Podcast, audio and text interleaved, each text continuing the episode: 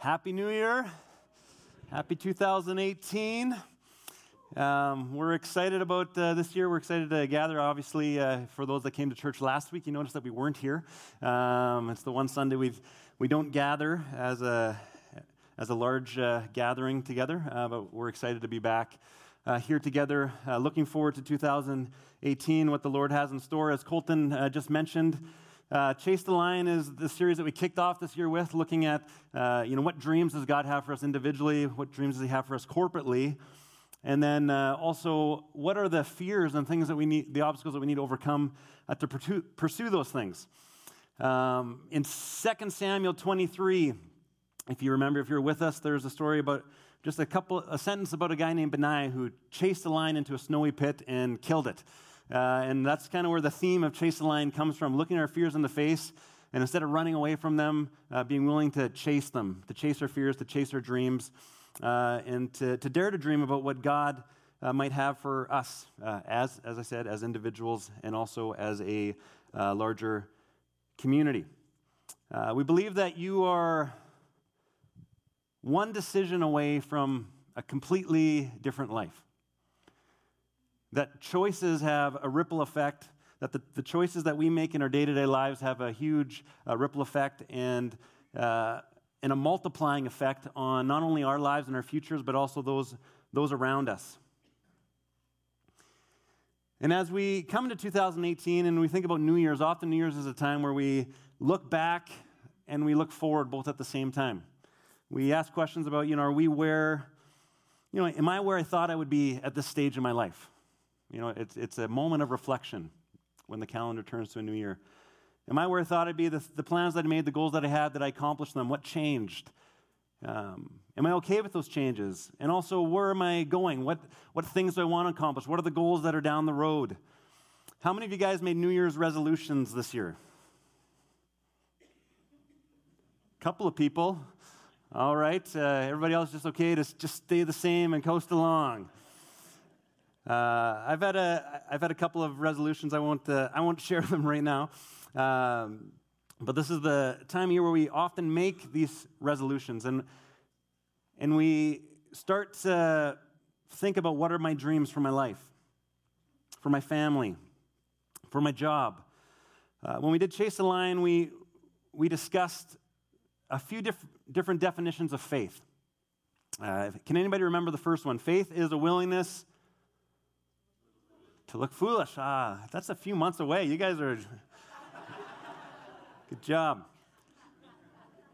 Faith is a willingness to look foolish. Often, when we step out and take risks, you know, means we're stepping away from the status quo and we're taking the potential risk of looking foolish. Faith is unlearning our fears. We talked about how fears, uh, there's two fears that uh, we learned that we're born with the fear of falling and loud noises.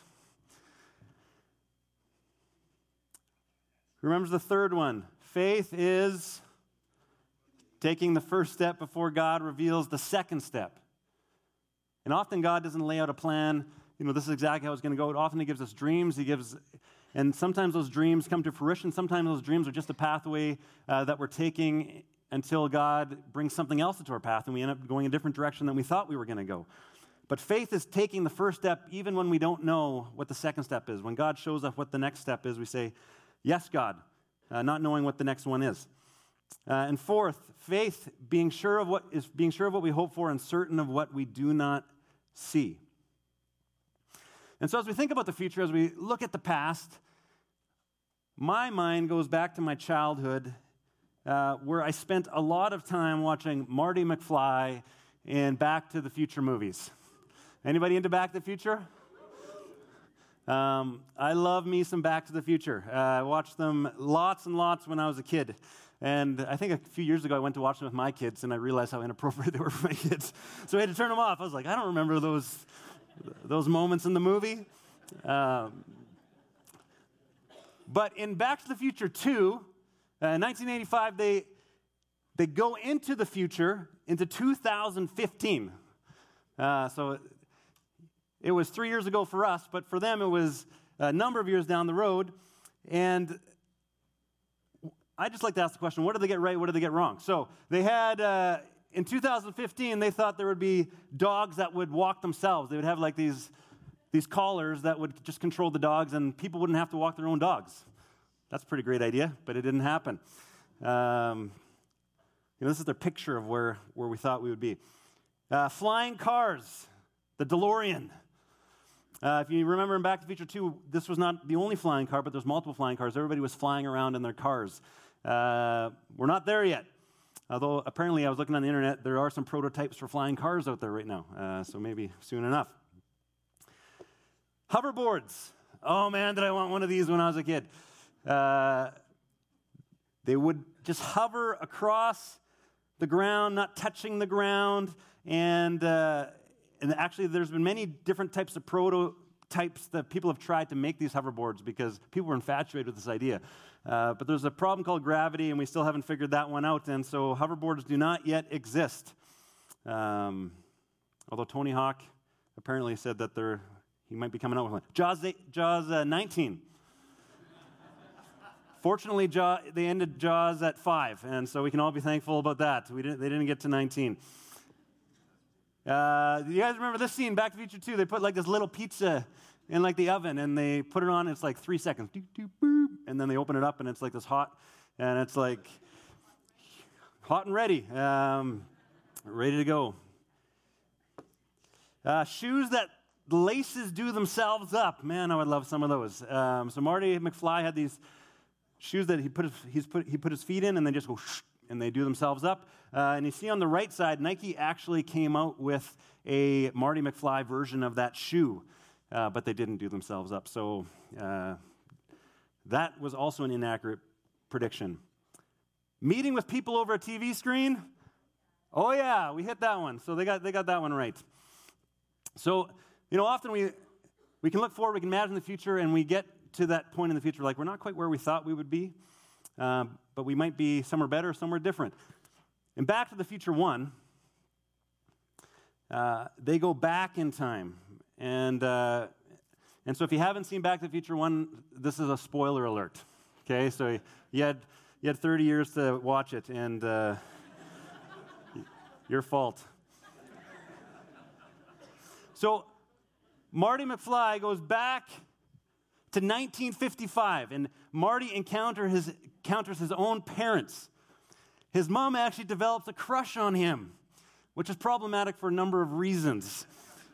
The main one being that if Marty's mom and dad don't get together in 1955, there's no such thing as Marty McFly. So, as his mom develops this crush on him in 1955, she's a danger of not connecting with Marty's eventual dad, and Marty himself finds himself disappearing in 1955 as the trajectory of the future changes. So, George McFly, his future father, and Lorraine Baines are not falling for one another like they ought to. So, Marty develops a plan to try and get George and Lorraine to, for Lorraine to stop focusing on Marty and to start focusing on George instead. And so he has this elaborate plan at the Enchantment Under the Sea dance. You guys remember that? And so that's where we pick up the story in the following movie clip. So George McFly looked at that line, uh, that guy that was trying to steal the rain, pushed him over, and that, as you saw, that decision that he made had huge consequences for what was down the road. And you saw the photo uh, that Marty was looking at there where his siblings uh, were disappearing and he himself were disappearing uh, because of the potential decision uh, that was happening in that moment. The decisions you make today and that I make today and every day change our future. They change our individual futures, they change our collective futures, they, they affect each other. We affect each other. And if you go five years down the road, 10, 20, 30 years down the road, I want you to imagine that you're going to have a conversation with someone. And that someone is you. And what stories will this person tell you? What risks were taken? What legacy was left? What choices did you make in 2018 that changed the reality forever? The choices that you're making today are changing the story that the future you will tell you. They will change the legacy that the future you leaves.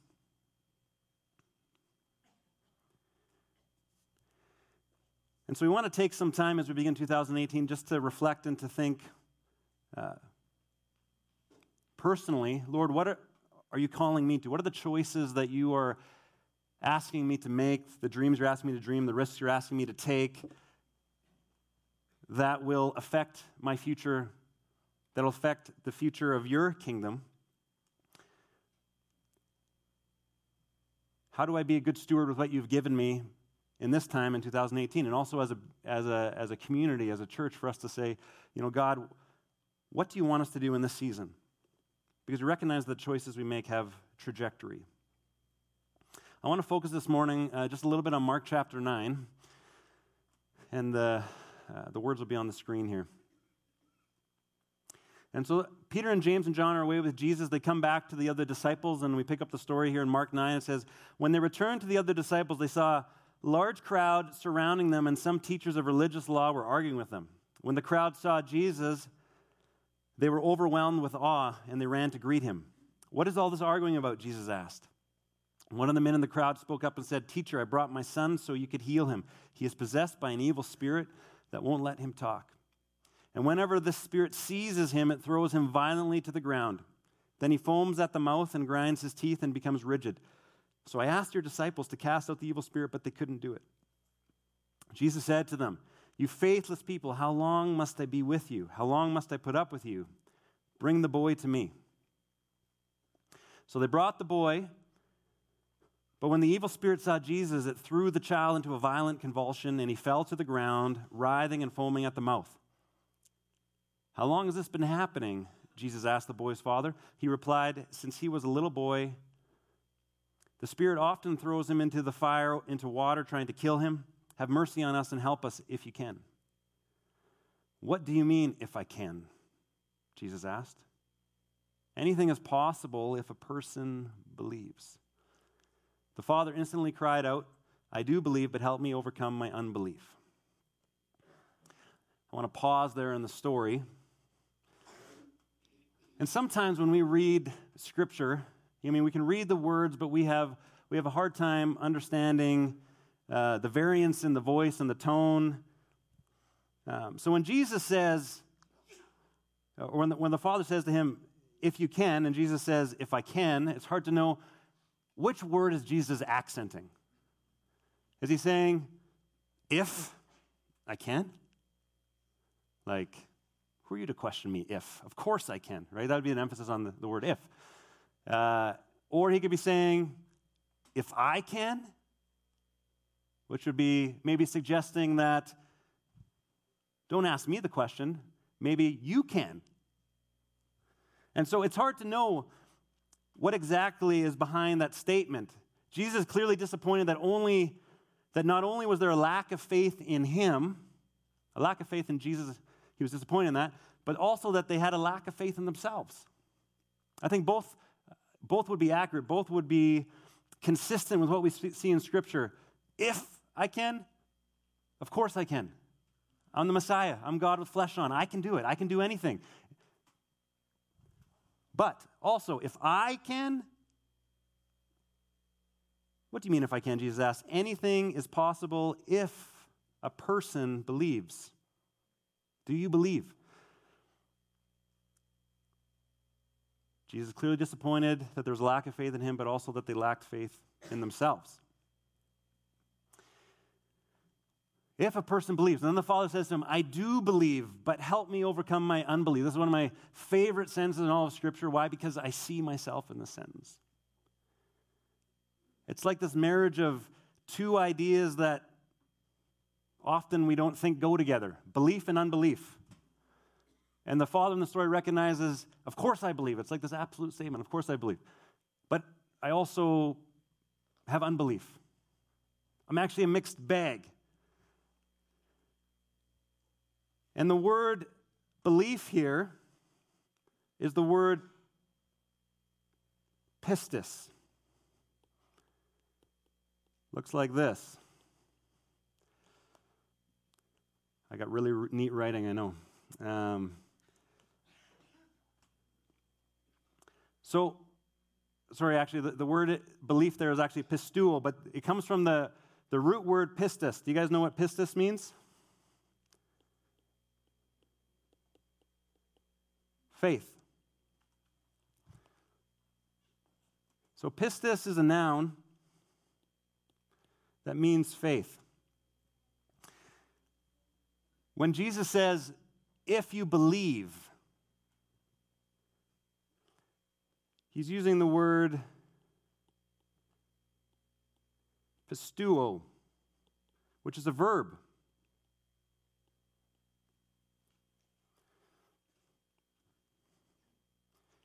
Ugh, man. It's a verb form of the noun faith. And we translate it as believe. But this creates a little bit of problem in how we think about the word believe when we read it in Scripture because we often think of belief as this empirical type of idea, like this intellectual assent. If I can figure it out, if I, if I believe strong enough, if I, you know, if I have the right thinking, then maybe that's what believe means. Whereas when we think about faith, we think about something much different. In fact, faith is more closer to the English word trust than it is to the word believe. And so, if we were to kind of enter the Greek language, the word that is being used is actually, if faithing were a word in the English language, that's what we would translate. For those who faith, for those who trust. And as soon as we start to think about it in a new way, in that way, we can recognize that Jesus is not inviting the Father to believe the right information, but to trust somebody else more than he trusts himself.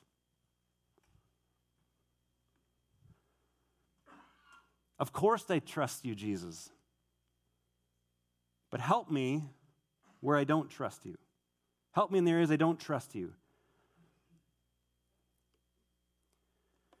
Do you trust God with your future, with your families, with your career, with your church? And we can say, I do trust. Jesus, I trust you, but I recognize there's areas that I'm still not as trusting as I should be. I believe, help my unbelief. Faith is measured in degrees of genuineness, not in degrees of certainty. In degrees of genuineness and not in degrees of certainty. And Jesus finds this faith that this Father has adequate, this honest faith. Faith is trusting Jesus more than we trust ourselves. And so the Father, I believe, demonstrates this faith that is willing to look foolish, a faith that's willing to learn and unlearn, a faith that is willing to take the first step even before he knows the next step. This faith that is willing to be sure of what it hopes for, even when it can't see what the end result will be. And this faith that is about trusting Jesus more than he trusts himself. He's in this place of desperation where he cannot do anything to help his son, and so, of course, he needs to trust Jesus more than he trusts himself. You know, we were skiing this past week, um, and one of my one of my boys was just scared of going down a certain part of the hill, and uh, and so he's kind of frozen in fear. I don't know if you've ever had those moments. I've had I've had those moments lots where you get frozen in fear, and and so the first time he comes and he doesn't, he actually climbs back up the hill and goes a different route because he doesn't want to go down that part because it's too steep. And then so the next chairlift up, I said, We can do it. We can go down that part. He's like, and he's like, No, no, I don't want to. I don't know if I can. And I, and I asked him this question. I like, Do you trust me? I believe that you can do it. I know you don't believe that you can do it, but I believe you can do it. Do you trust me? Well, yeah. You have to trust me more than you trust yourself. You have to believe in what I think about you more than you believe what you think about yourself. And then, so bit by bit, as I, I, just went, I just went in front of him, and bit by bit, I talked his way all the way down the hill, and we made it down the hill without any wipeouts, um, because he was willing to risk and trust what I thought about him more than what he thought about himself. Faith is a willing to trust Jesus more than we trust ourselves.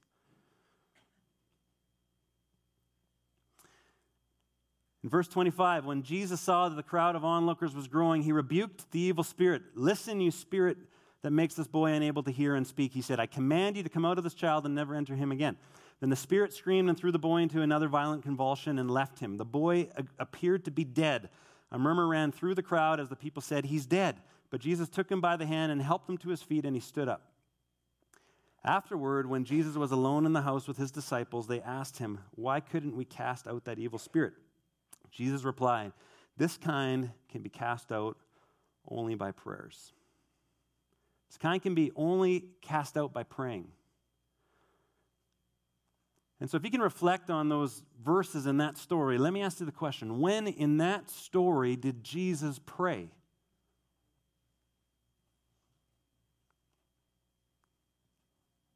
Does anybody remember? You weren't paying attention? He didn't. He didn't pray. But Jesus says this kind can only be cast out through prayer. And when did Jesus pray? He didn't. And it didn't happen because it always happens. I want to unpack that a little bit in a moment, um, but I, I need, I'm going to ask for a volunteer this morning. Um, I'm going to invite my son on the stage. Luke, come on up. You guys give Luke a hand. I didn't tell you that you were going to talk into the mic, but just, what's your name? Luke. Luke, okay. And, and Luke, uh, you hold that for a sec. You, have been learning, a, uh, you, you, learned to dance in school uh, a couple of months ago, right? Getting ready for uh, one of your assemblies? Or just in your, just in gym class, in dance class, yeah. Um, and why don't you come stand over here, Luke? Now, just tell us the name of the dance. What's the name of the dance? The floss. The floss. Okay, can you, can you show us really simply what the floss is?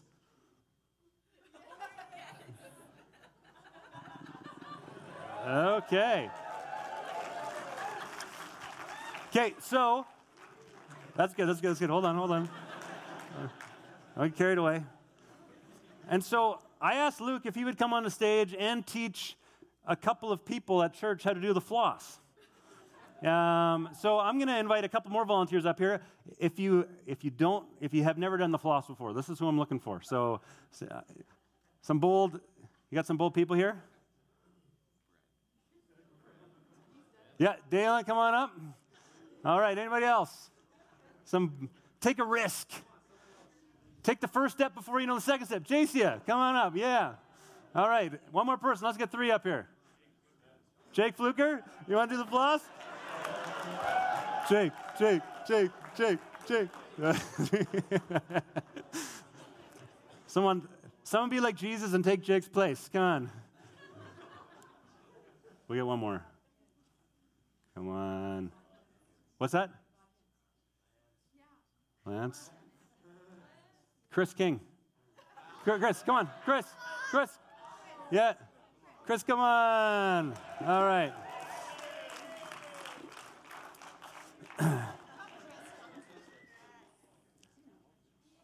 Oh, Sharon's coming up as well? Yeah. There we go. You got more. Okay, come over here, Luke. Okay. So, Luke, I want you. I want you to explain explain to people how the floss works. So you go like this. Hips opposite the hands. Yeah. Yeah. And, and then you move like that. yeah. switch. Then you switch, yeah, go to the other side. And then you do it again. Yeah. And then keep going over and over again. Okay. Okay. Here we go. You guys got it? Yeah. Try it one more time. Two times? You go across, do it again. Yeah. Back, yeah. The one, first hand, first time one hand goes behind, and then next time, yeah. There we go. Okay. So that's good. We got some uh, we got some dance music. You're gonna do your best floss in a couple seconds. Okay, ready? Three, two, one. So start slow.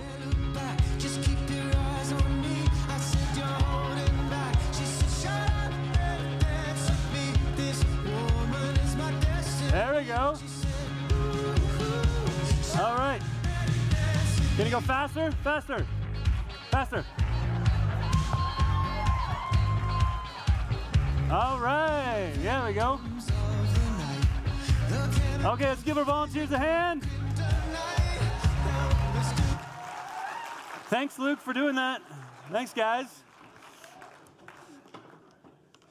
You can even stand up and try it with me if you want. So I, I'm a terrible dancer. So Luke came home and, and he was like, hey, I did, fl- here's the floss. I was like, that looks so easy, I could do that. And I did it, and I couldn't do it. And so I honestly spent my Christmas break learning to floss. And uh, I actually got it down now. it's, it's really hard to get the hips going in the opposite direction. So so I've had this I've had this problem my whole life where I go to weddings and there's a dance or you're somewhere else there's a dance and the music starts and people are like, "Hey, come out on the dance floor." And the problem is I get out on the dance floor and I got no moves. like my move my whole life has been this. That's been it. So I said to Luke, I was like, I want to learn the floss because I want to be able to, to bust it out when the music comes on. And now I got one dance move in my repertoire thanks to my son. So thanks, Luke, for that. So you've probably been in that situation where the music starts, and as soon as the music starts, you know very clearly which people have dance parties by themselves in their living room and which people do not. right?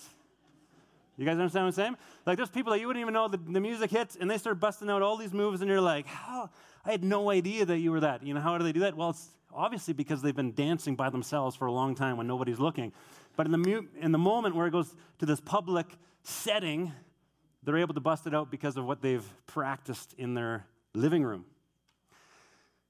And so now, because I've been really disciplined in my flossing practice over the last couple of weeks, I truly believe that when the moment arrives, thanks to Luke and his training and his teaching, that I will be able to floss uh, when the music hits. And so, my, my hope and my prayer for those volunteers are up there that you keep practicing, keep working at it when, you know, in the privacy of your own home, and you too uh, will be able to do it one day.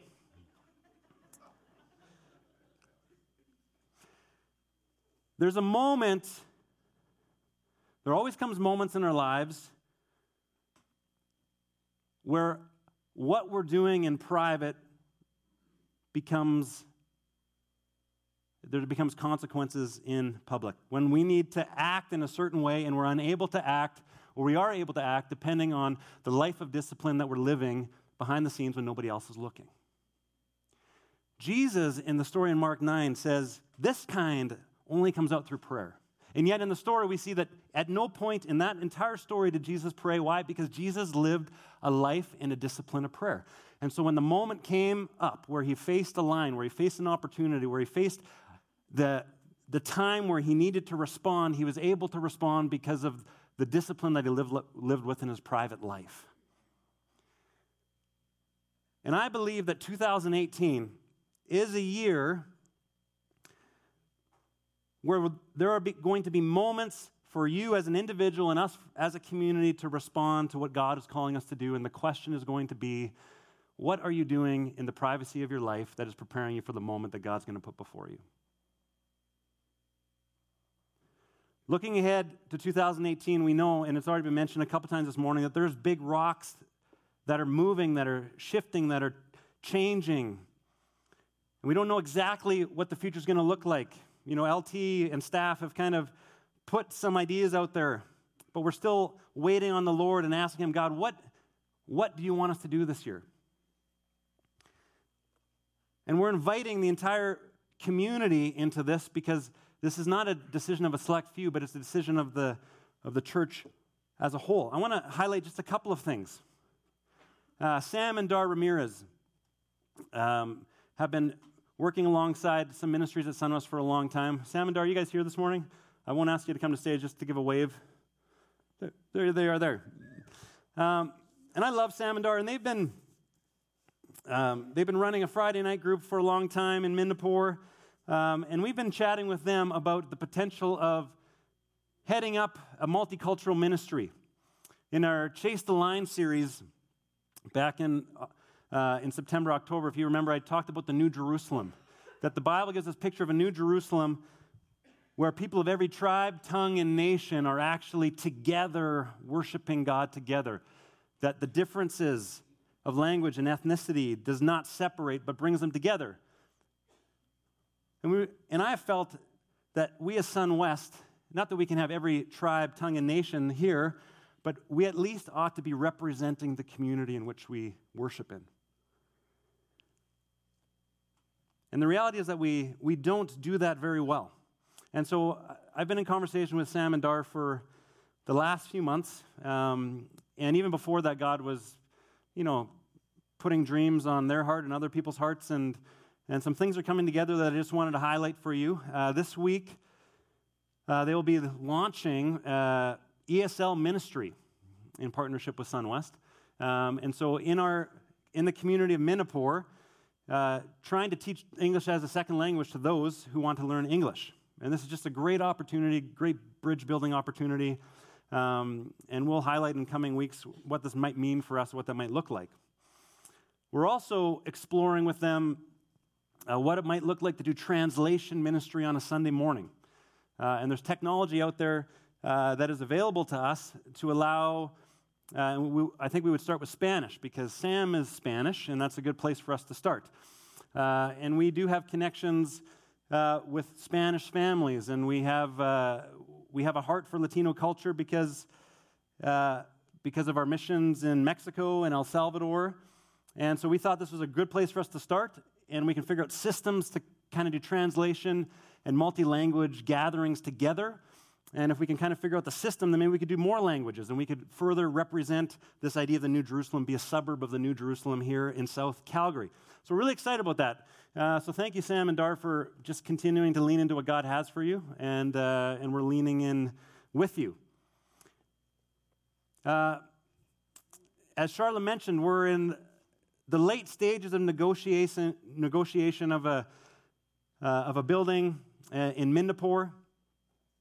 And, uh, and there's conditions, there's multiple conditions on our end. Uh, the most important one being that of a covenant community vote, which uh, Charlotte mentioned, but there will be more information coming about that, about that in the coming weeks as we work on the conditions that the other, that the seller has on their side.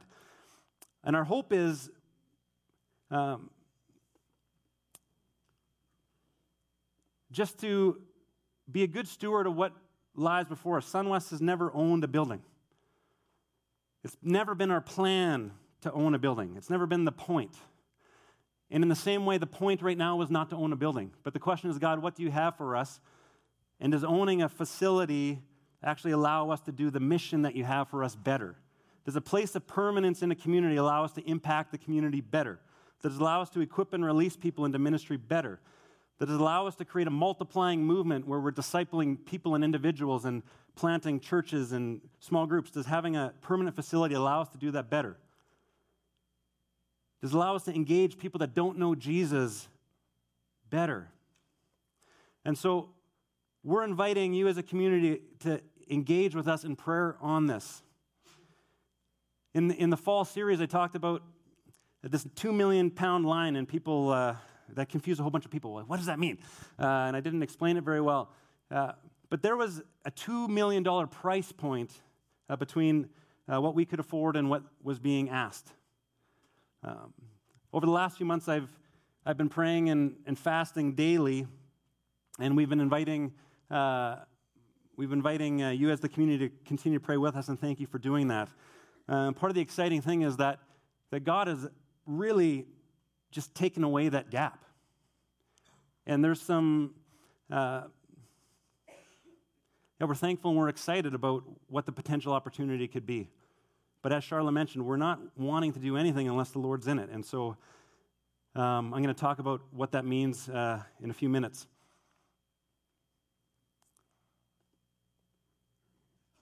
As well, there's uh, structural decisions with our campuses that the leadership team has put forward, decisions on campus relationships, uh, on moving to autonomous uh, structure, and and the need for us to pray and consider that and ultimately to make decisions on that in the coming months. Uh, and obviously, there's, there's corresponding structural and financial imp- implications of those realities. And we're exploring those as a leadership team and as a pastoral staff right now. And, and just really ask that you would seek the Lord with us on what God uh, has for us and where He's leading us in that regard. And so, that said, the, we wanted to begin 2018 with a focus on prayer and fasting. Because as we read in the story, I believe that prayer is, the, is that foundation. There, there's no magic pill. There's no, uh, you know, what's, what's crazy in Mark 9 is that Jesus, it's not like there's the strategy or this thing, you know, if you do this and do this, you're going to be able to cast a demon out of this kid. It's like, no, Jesus lives a lifestyle of prayer. And he says, if you have a lifestyle of prayer, then I, then I believe that if we have a lifestyle of prayer, that we will know uh, what God wants us to do when the moment comes. When the music plays, we'll, we'll have something in our back pocket. That the Lord is going to bring unity as we come together in praying for His kingdom to come in South Calgary, for the future of Sun West and what God has for us in both the Mackenzie campus. And so next week, we want to start a series called Airplane Mode disconnecting from the noise in our world and trying to connect with God, fasting and praying for 21 days.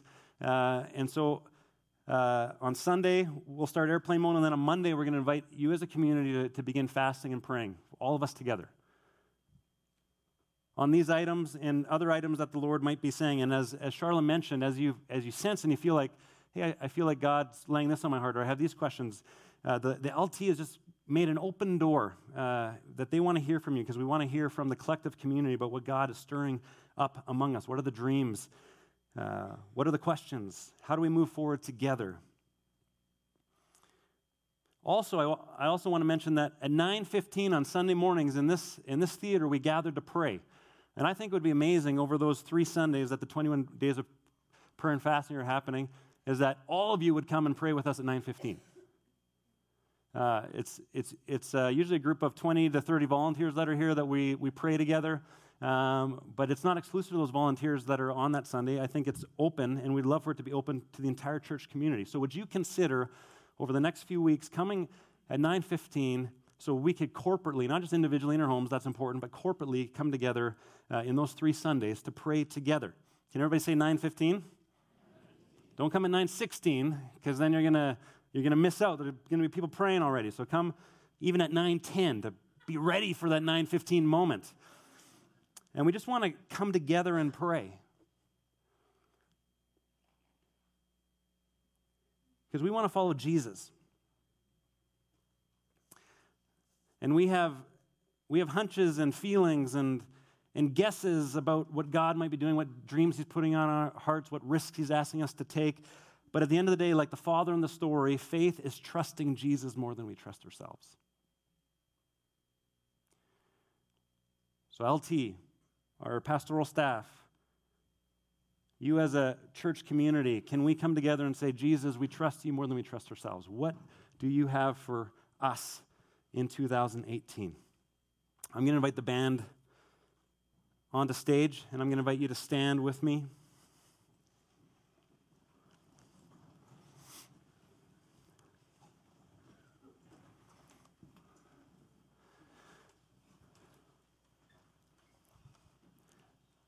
We weren't planning on doing this one as a closing song, um, but I just felt like when Randall introduced to it, he, he was just he was introducing very well the heart of this morning. That Jesus, we don't want to go anywhere without you. In fact, we want you more than we want anything. And the point isn't new initiatives or structures or buildings or facilities. Like all of that uh, can just fade away because the point is actually to follow you on mission, in intimacy, and we want to be good stewards of what it is that you're laying before us. So as I pray, um, I'm just going to invite you to lift your hands again, uh, as we did earlier. Um, just as a posture like this, just as saying, Jesus, we release our own desires and agendas. And even as we think about fasting, what is fasting? Fasting is giving up something that we desire, a hunger that we have, a thirst that we have. Um, as a way of saying, Jesus, I thirst and hunger for you more than I do these things. And so we release those things to you, God. Uh, and it's also an open posture to receive what God has for us. So, God, we thank you for your faithfulness, for your grace. And Lord, we know that we don't get it perfect. But Lord, we thank you that this, this idea of faith and trust is not, it's not idea of certainty. It's not an idea of having it perfect and all figured out, but a posture of trust. And so, Jesus, we just say we're sorry. We're sorry for when we don't operate in trust.